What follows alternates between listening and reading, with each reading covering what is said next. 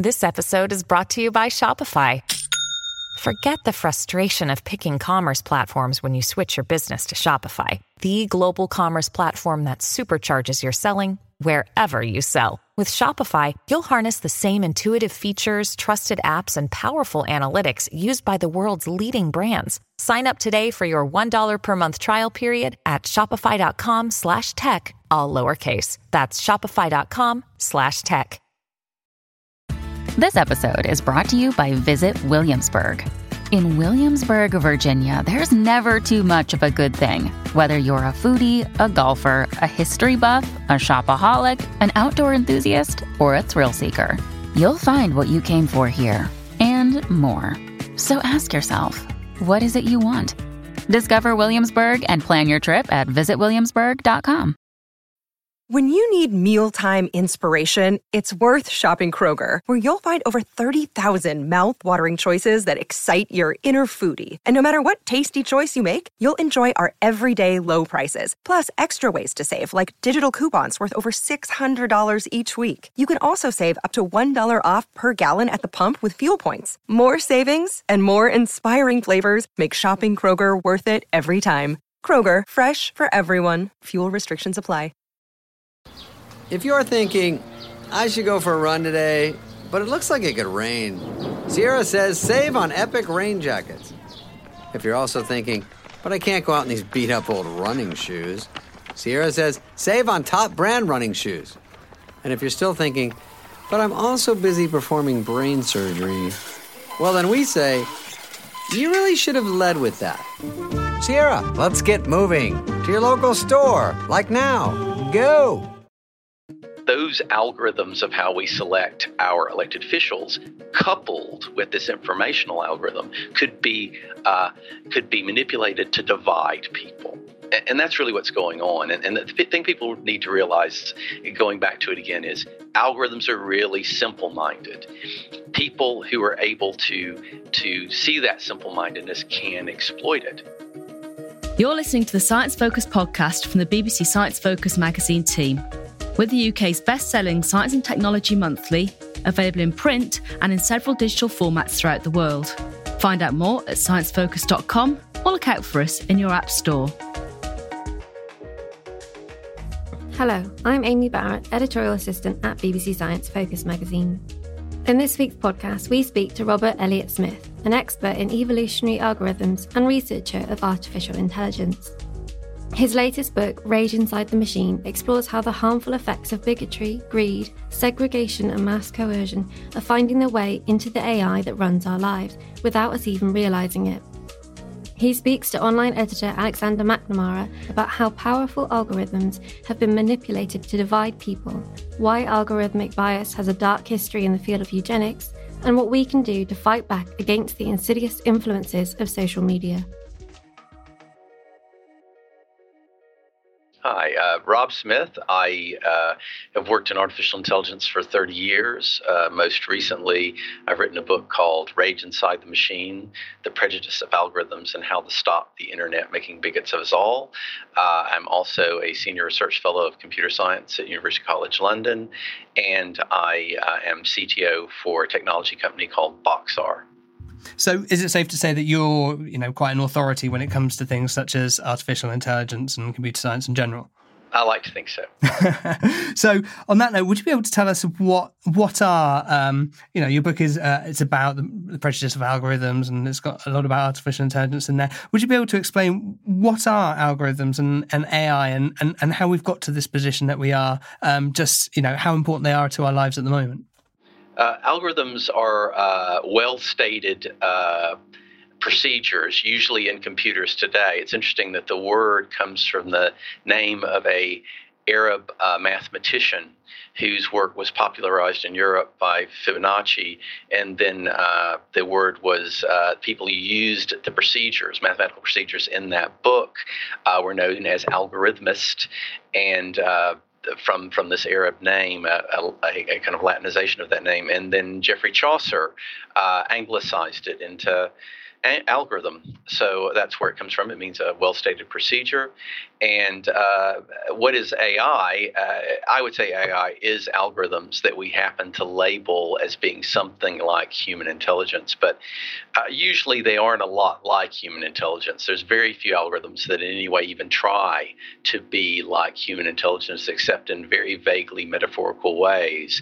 And I actually prefer a term introduced by the science fiction author Neal Stephenson, which is pseudo intelligence, which I think makes it a little clearer that what uh, what algorithms are doing today is really something that's a, a sort of imitation of human intelligence. And where are algorithms today? Well, they're everywhere in our lives. They uh, are the things that pick out what news you get in your Facebook or Twitter feed. They are the things that pick out what uh, matches are suggested to you on Tinder.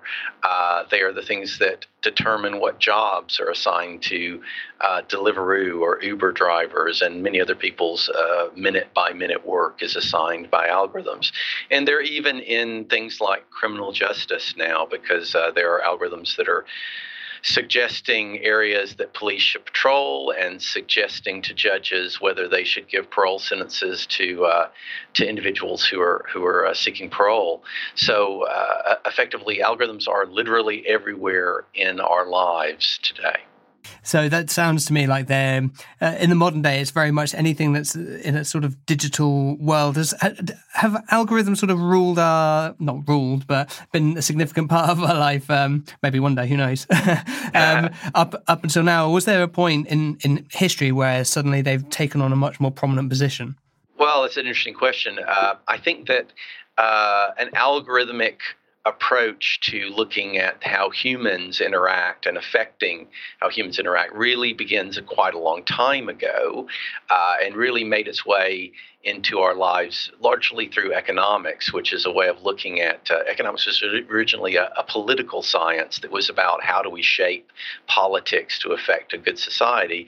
And in time, it's become uh, uh, a way of uh, a sort of quantified social science of hu- human beings. And it's existed that way for quite a long time. I'd say the entry point is through quantitative social science and then ultimately economics. But recently, I'd say over the past 30 years, the years that I've been in AI, uh, it's become a part of our life's infrastructure, the way uh, electricity and water and roads are, through the fact that most of us are involved with an algorithm most of our day. Uh, we're working online, doing online searches, looking at our Facebook feeds, uh, uh, lo- looking at where to go to dinner, or looking at uh, what job we might do next.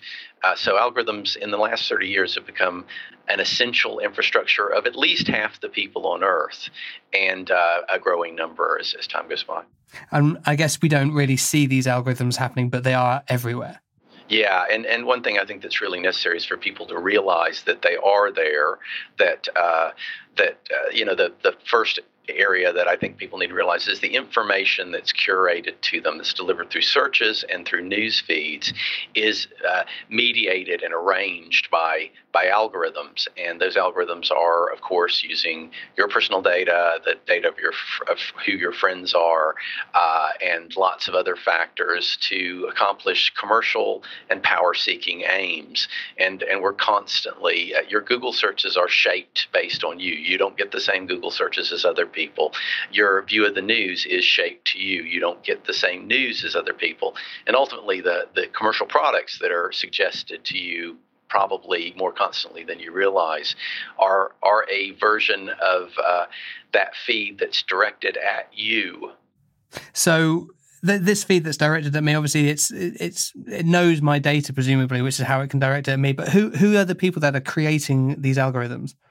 Well, uh, it's it's a variety of people. Uh, certainly, the people creating them, uh, most of algorithms in our lives, uh, a lot of them come from the big five technology companies: uh, Google, Amazon, uh, Facebook, um, uh, Apple, and uh, I'll get the last one if I thought about it for a moment. That uh, effectively, a lot of the algorithms our lives are suggested by those, but then there are lots and lots of other people in Silicon Valley who are writing those algorithms.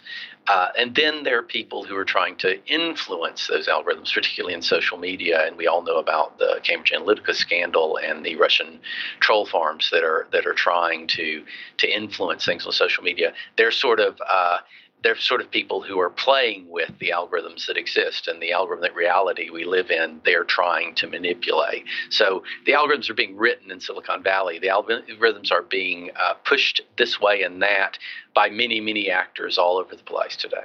So when you when you, you know you mentioned what happened with the the troll farms, is there a problem with our algorithms in the fact that you know nefarious people can change them so that manipulate the, what we're seeing in our feeds and everything? Well, the, the, the thing that I want people to, to realize more than anything else is that algorithms, while uh, massive and complex and manipulating extremely large amounts of data and, and somewhat intractable to human beings are actually terribly simple minded in many ways. Algorithms uh, basically have a very statistical and quantitative view of, of humanity. And because of that, they can be uh, manipulated. Effectively, I think uh, you know, if, if you watch the Netflix documentary The Great Hack, uh, which is very good, by the way, and everybody should watch, and I do mean everybody should watch it. If you watch that, it's it's a wonderful expose of, of what happened during the Brexit referendum uh, and during uh, the election of Donald Trump uh, through uh, Cambridge Analytica's attempt to manipulate people. Now, the one impression that can be left from the Great Hack that I think is um, something people should uh, be wary of is the impression that they had uh, psychometric models and big data analysis and AI that was so powerful that it made people putty in their hands. That's really not true. Algorithms are really very simple-minded in their understanding of people, and most people know this because they uh, they get recommendations of books on Amazon, and they know that those recommendations are a big crap, really. But here's the thing: because we've ceded our social lives and our, our, our news feeds to algorithms that we don't really understand, that has created a situation where people who do understand those algorithms can come in and basically segregate us right? Effectively, what Cambridge Analytica did is they basically used a form of informational segregation. They basically were able to say, okay, here are ways we can split up the social network based on simplifying features of people, uh, where they live, their age, their gender, uh, small political beliefs they have. And we can separate those people. And if we separate them finely enough, we can effectively do a sort of informational gerrymandering. That's what they were really doing. What they were doing is delivering information to small groups in such a way that they split votes in places, that they were able to split off votes such that they got the political uh, uh outcome they wanted. So they were t- simultaneously manipulating uh, this highly simplified curator of our news and the fact that we have uh, electoral systems that do things like in America, the Electoral College, in this country, first past the post, so that those algorithms of how we select our elected officials coupled with this informational algorithm could be uh, could be manipulated to divide people.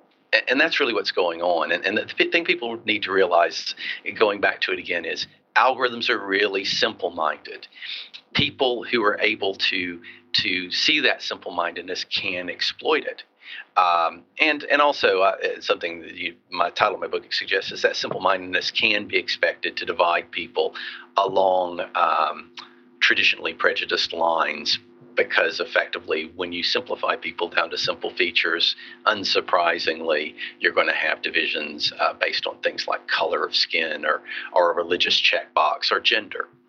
And so that that simple, those simple algorithms are, you know, they, because they're so simple in the sense of what they can do. That's causing a, a, a bigger problem with just you know people and and how people see things. Absolutely, and and and, and the thing is, is that uh, I, I being a guy who's worked in artificial intelligence my entire adult life, uh, I think it's great. I think there's great things that uh, I should use the term pseudo intelligence myself. There are great things pseudo intelligence can do.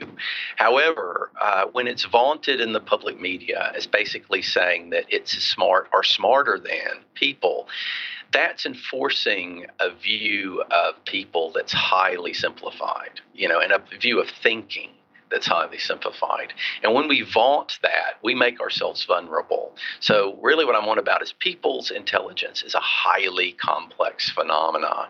It's a multidimensional highly complex phenomena that's already simplified by things like uh, our exam oriented culture, by economics, by our voting systems. When we then add to that the fact that algorithms are delivering a huge part of the infrastructure of our lives, and those algorithms are explicitly based on these historical, simplified ways of looking at people, then we've amped up the uh, the level of a possible simple-minded division of people. And in my mind, I believe it's one of the reasons that we see the polarized and divided world that we see today. Is that does that mean that there's an inherent problem with algorithms, which is the fact that they are essentially they from the very outset they're created to not not not be dumb. They're very clever things, but uh, just to minimize things in in a way that has damaging effects for us as people. Well, algorithms uh, are, are geared to take complicated stuff, simplify it, and generalize about it, right? And uh, that's fine when you're dealing with nuts and bolts. It's fine when you're dealing with uh, things that don't impact a lot of people's lives too much. But when you direct that at human beings, uh, simplification and generalization driven by a pursuit of value or power becomes a problem and it's always been a problem. The thing is, is if you look at the early quantitative social science, you see that it, it simplifies and generalized about people and was very useful for the advancement of our understanding of human beings. However, it was always the next door neighbor of racism. Social science that quantifies people has always been a neighbor of uh, intolerant, divisive, uh, racist and misogynist and, and many other sorts of divisive uh, politics. It's, it's always been there. And there's always been this fight. What's changed? Uh, first of all, I think it's important for people to realize that history, and I go on about the history. But what's changed is now those ideas have been turned into algorithms.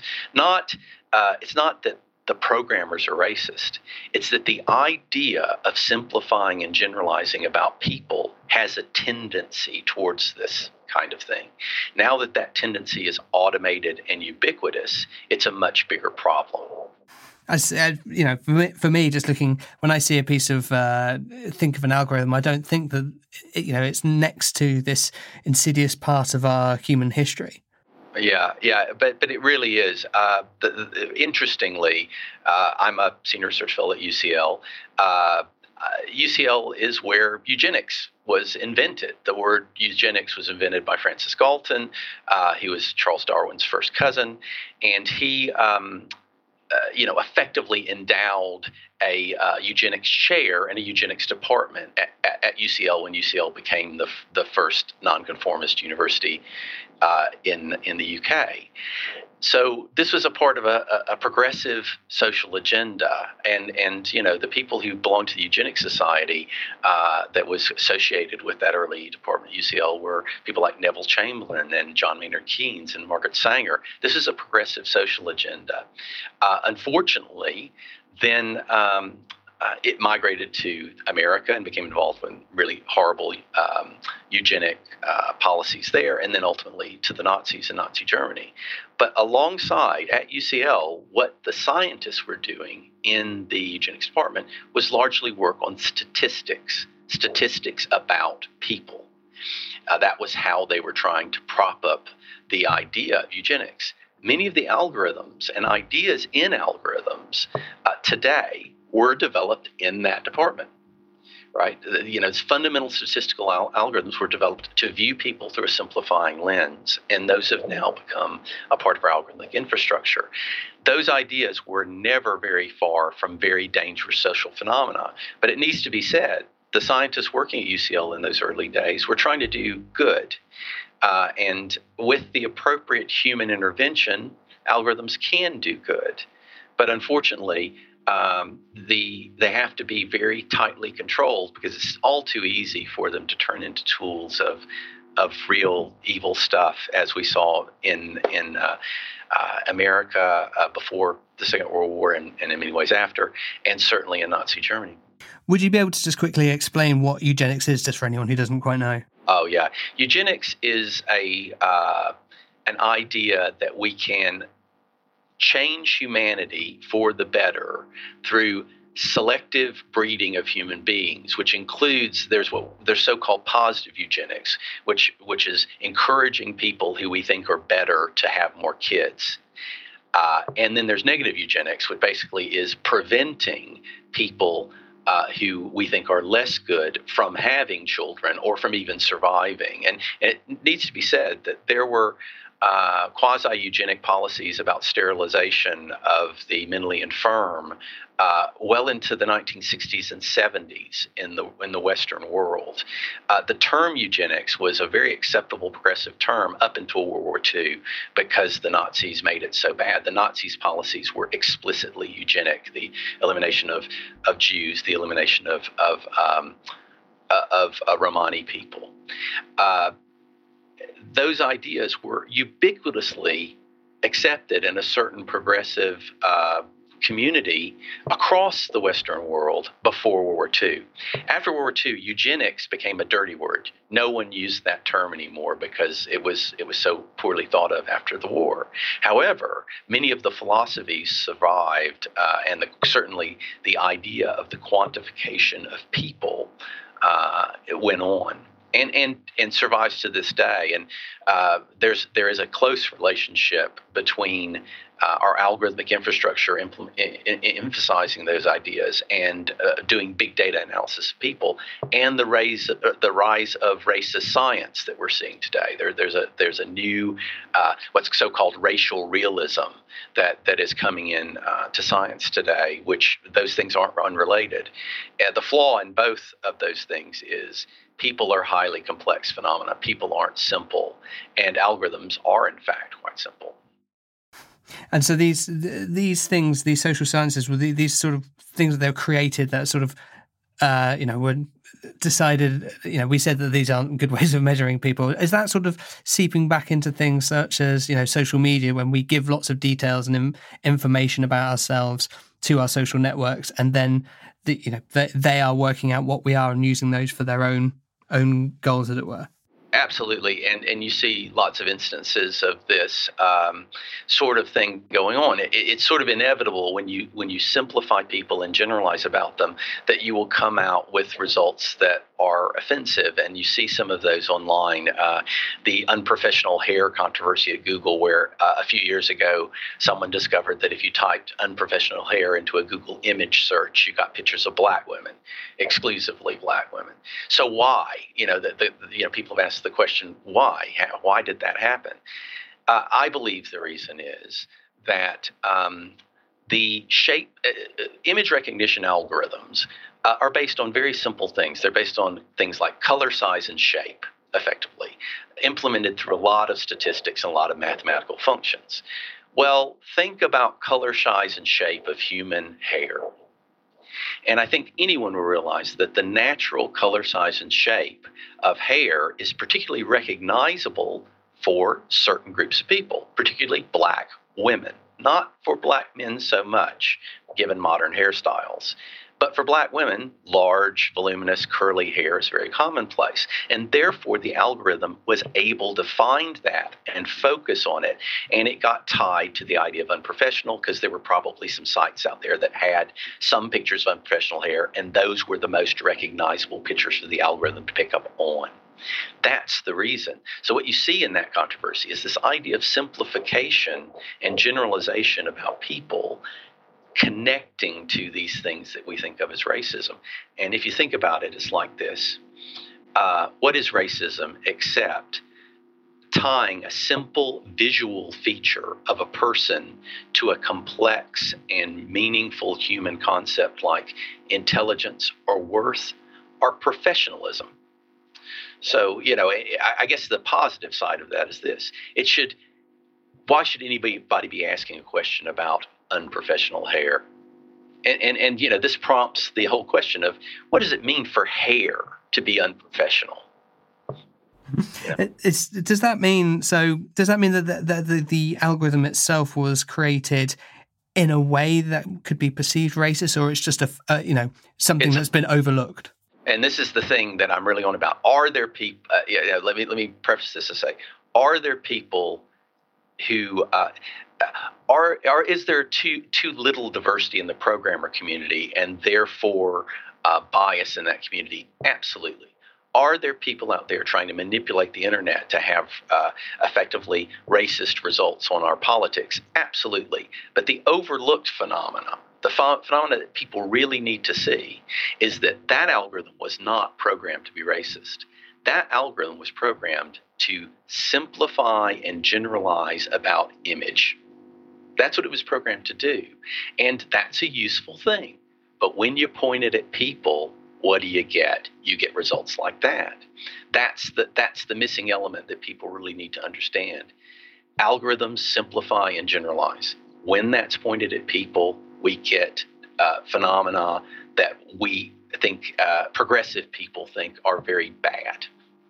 I, so I can I can see how when an algorithm is pointed at something that has a very sort of human context that it, it can have these results that even though I guess to the algorithm are perfectly correct they're just sure. you know abhorrent to us does it have the same effect in things that aren't related to people so for instance you know i'm thinking just off the top of my head something like a self-driving car yeah um, yes, uh, the, the, bottom line is uh, I think now we're seeing the fall of the hype cycle about self driving cars. And I think uh, there was a recent New York Times report that said that uh, the big three auto companies are beginning to admit that self driving cars are further out in the future than in the future than they thought.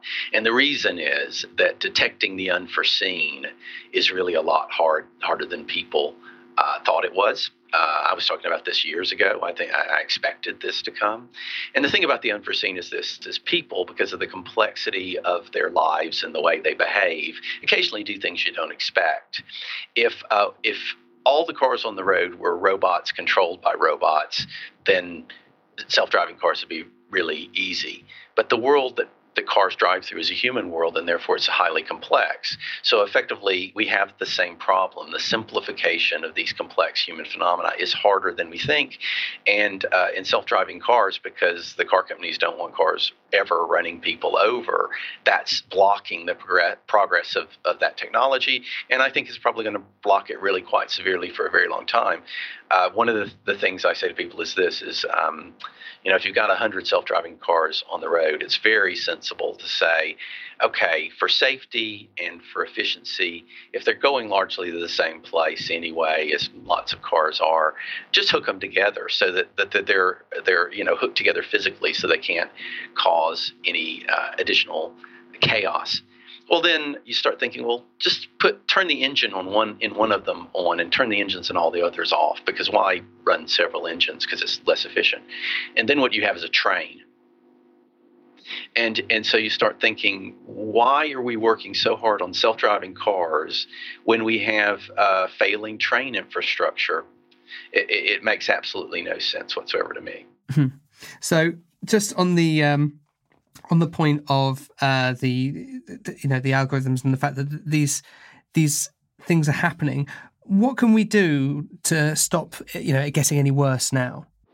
Uh, there's a lot of things to do. One is uh, there's a profound realization we've got to make about uh, the first thing is understanding, and, I've talked a little bit about trying to understand algorithms better, and it, and you know it's it's it's not that hard to understand. algorithms are are uh, there's a lot of math there, there's a lot of programming there, but the the stuff about simplifying people and about that history, if if, if people just you know learn the history of of how people are simplified mathematically and how close that's been to racism, it becomes really ra- rather obvious. So understanding is the first step.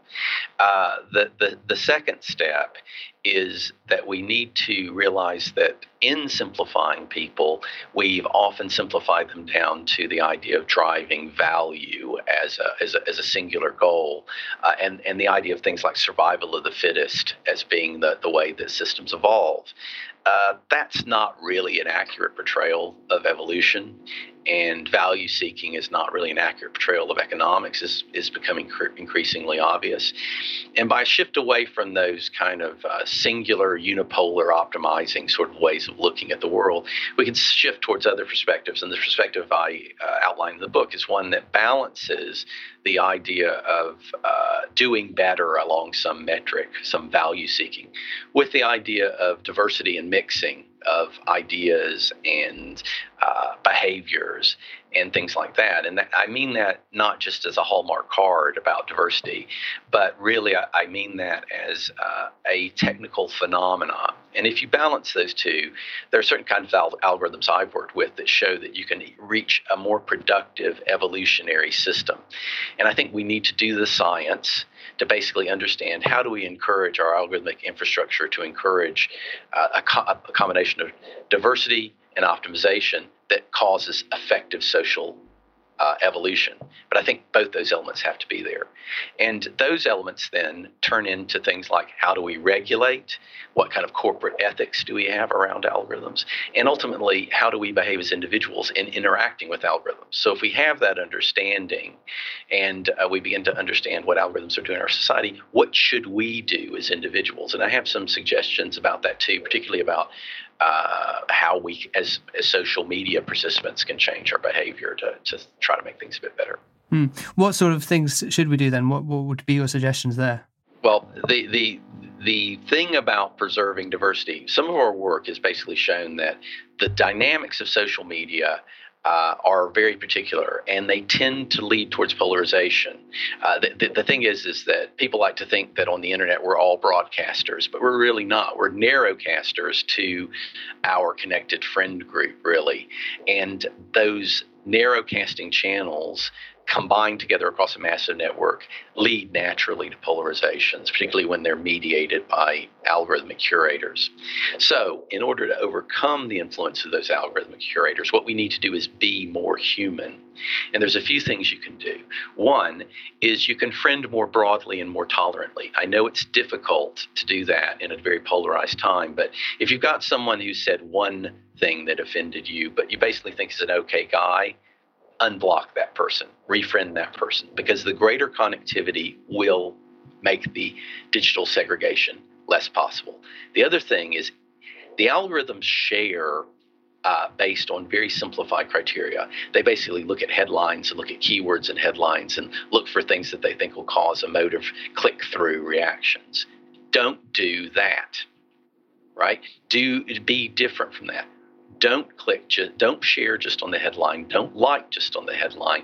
Read through, and I also say to people, familiarize yourself with the content creator, the human content creator. Like if uh, start liking some writers, start following particular authors, or particular organizations, or particular news sources, uh, and uh, there's a lot of results that say uh, it's much better to share stuff that you think is good yourself than to simply batter back at people about stuff you dislike about their stuff. So try to be more positive in your sharing.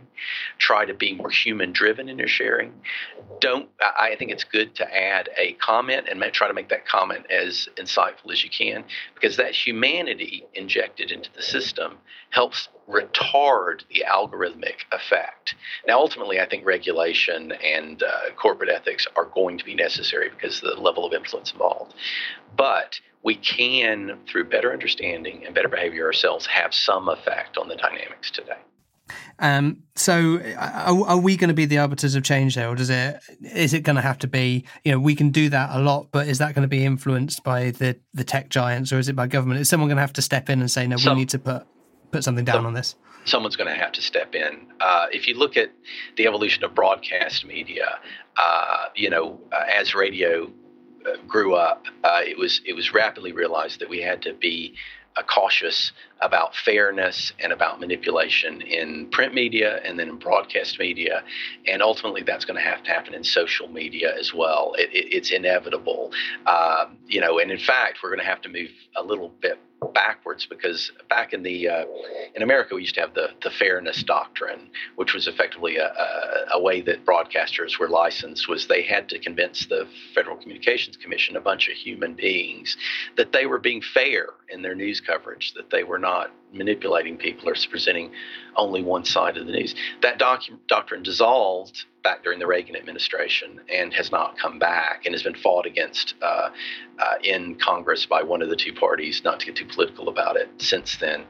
And uh, we see the artifacts of that in broadcast media, certainly in America and, and to some extent everywhere. Uh, but in the online media, it's even worse because there is effectively no regulation of any kind and no suggestion of fairness. You add into that the value seeking potential of algorithms that want you to click through because that click through generates a micropayment for somebody, then you have a real problem. And that's where we are today. And I really think that won't be fixed through, um, I, I, think our individual grassroots efforts will be good. I think that uh, corporate corporates can try, and I think there are people within corporations who are trying to change things. But ultimately, corporations are have to, to, deliver value for shareholders. That's the algorithm to which they are responding, and they're legally mandated to. So ultimately, change at a level of governance has to take place, or we won't really see uh, real, effective society evolutionary uh, media again. It seems to me that the when you say like you go online and you see it's it's unregulated, you can see that because you know you've got Twitter streams and Facebooks and everything seem very polarized one way and the other. Like if you were to look at my my my Facebook feed, it would be very different to someone else who had a different opinion. Um, and it doesn't seem like that's that that bridge is being crossed. Is there any any you know is there a cause for optimism? Can we look forward to a, a future where these algorithms aren't causing such an issue?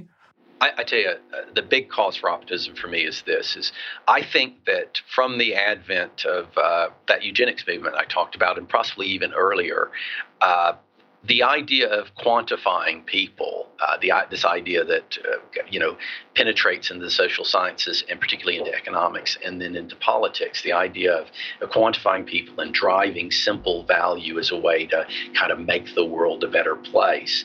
Um, I think that now that that is infrastructural, now that that's in our uh, our information superhighways in effect, we can begin to see the flaws in it. You know, it's like now it's manifest. It's like okay, our media is now entirely online and entirely. Um, uh, you know, algorithmically mediated. Well, look what it's doing to us. You know, we can see that now. And I, I hope through what I'm trying to say in the book is people can realize that uh, people are complex and that the quantification of them, although useful sometimes, always has to be. Uh, uh, has to be considered in light of a more human perspective. And I think ultimately this could lead to a real deeper understanding of the nature of humanity fundamentally and its interaction with technology for the long term. So, my optimism is that effectively things have now reached a head and it will allow us to move into a new era of kind of understanding human complexity in a, a really deeper scientific way. That was Robert Elliott Smith talking about the dangerous biases built into our algorithms. His book, Rage Inside the Machine The Prejudice of Algorithms and How to Stop the Internet Making Bigots of Us All, is available now. If you want to skirt round an algorithm and go for a good old recommendation from a friendly human, why not pick up a copy of BBC Science Focus magazine? In the October issue, we find out how gut friendly probiotics and prebiotics could help treat anxiety and depression. There is, of course, much more inside, but if you can't wait until you pick up a copy, then why not treat yourself to another episode of the Science Focus podcast? Might I suggest my recent interview with Richard Dawkins, where we discuss whether we can live in a world without religion? And don't forget to rate and review wherever you listen to your podcasts. Finally, if you'd like to know more about the history of science and eugenics and its impact on our modern world, head to BBC iPlayer and watch Eugenics Science's Greatest Scandal.